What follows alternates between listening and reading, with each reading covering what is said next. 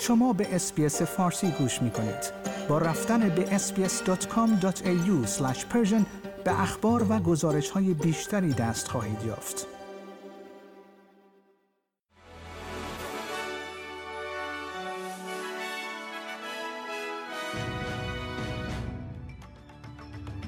درود بر شما شنوندگان عزیز. نیو سرد هستم و پادکست خبری روز جمعه چهار August سال 2023 میلادی را تقدیم حضور شما می کنم ناظر رقابت استرالیا از خرید بانک سانکرپ توسط ANZ جلوگیری کرده است. کمیسیون رقابت و مصرف کننده استرالیا می‌گوید بر این باور است که این خرید باعث کاهش رقابت در بازار است و به ضرر مشتریان می شود. پلیس فدرال استرالیا بار دیگر برای پاسخ به سوالات بیشتر در مورد رسوایی مالیاتی PwC با کمیته سنا روبرو شده است.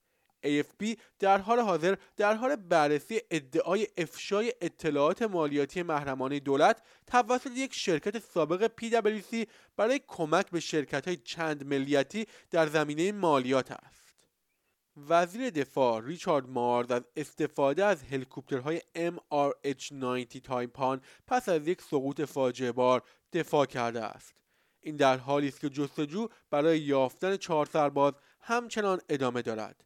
یک هلیکوپتر در طول رزمایش چند ملیتی تالیسمن در هفته گذشته در سواحل شمالی کوینزلند سقوط کرد و از آن زمان بقایای انسانی ناشناس در جستجوی خدمه ارتش پیدا شده است.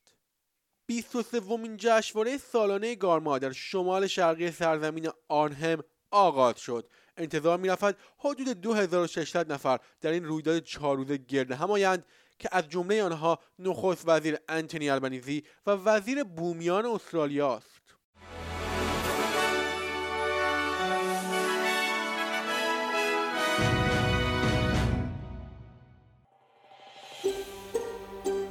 آیا می خواهید به مطالب بیشتری مانند این گزارش گوش کنید؟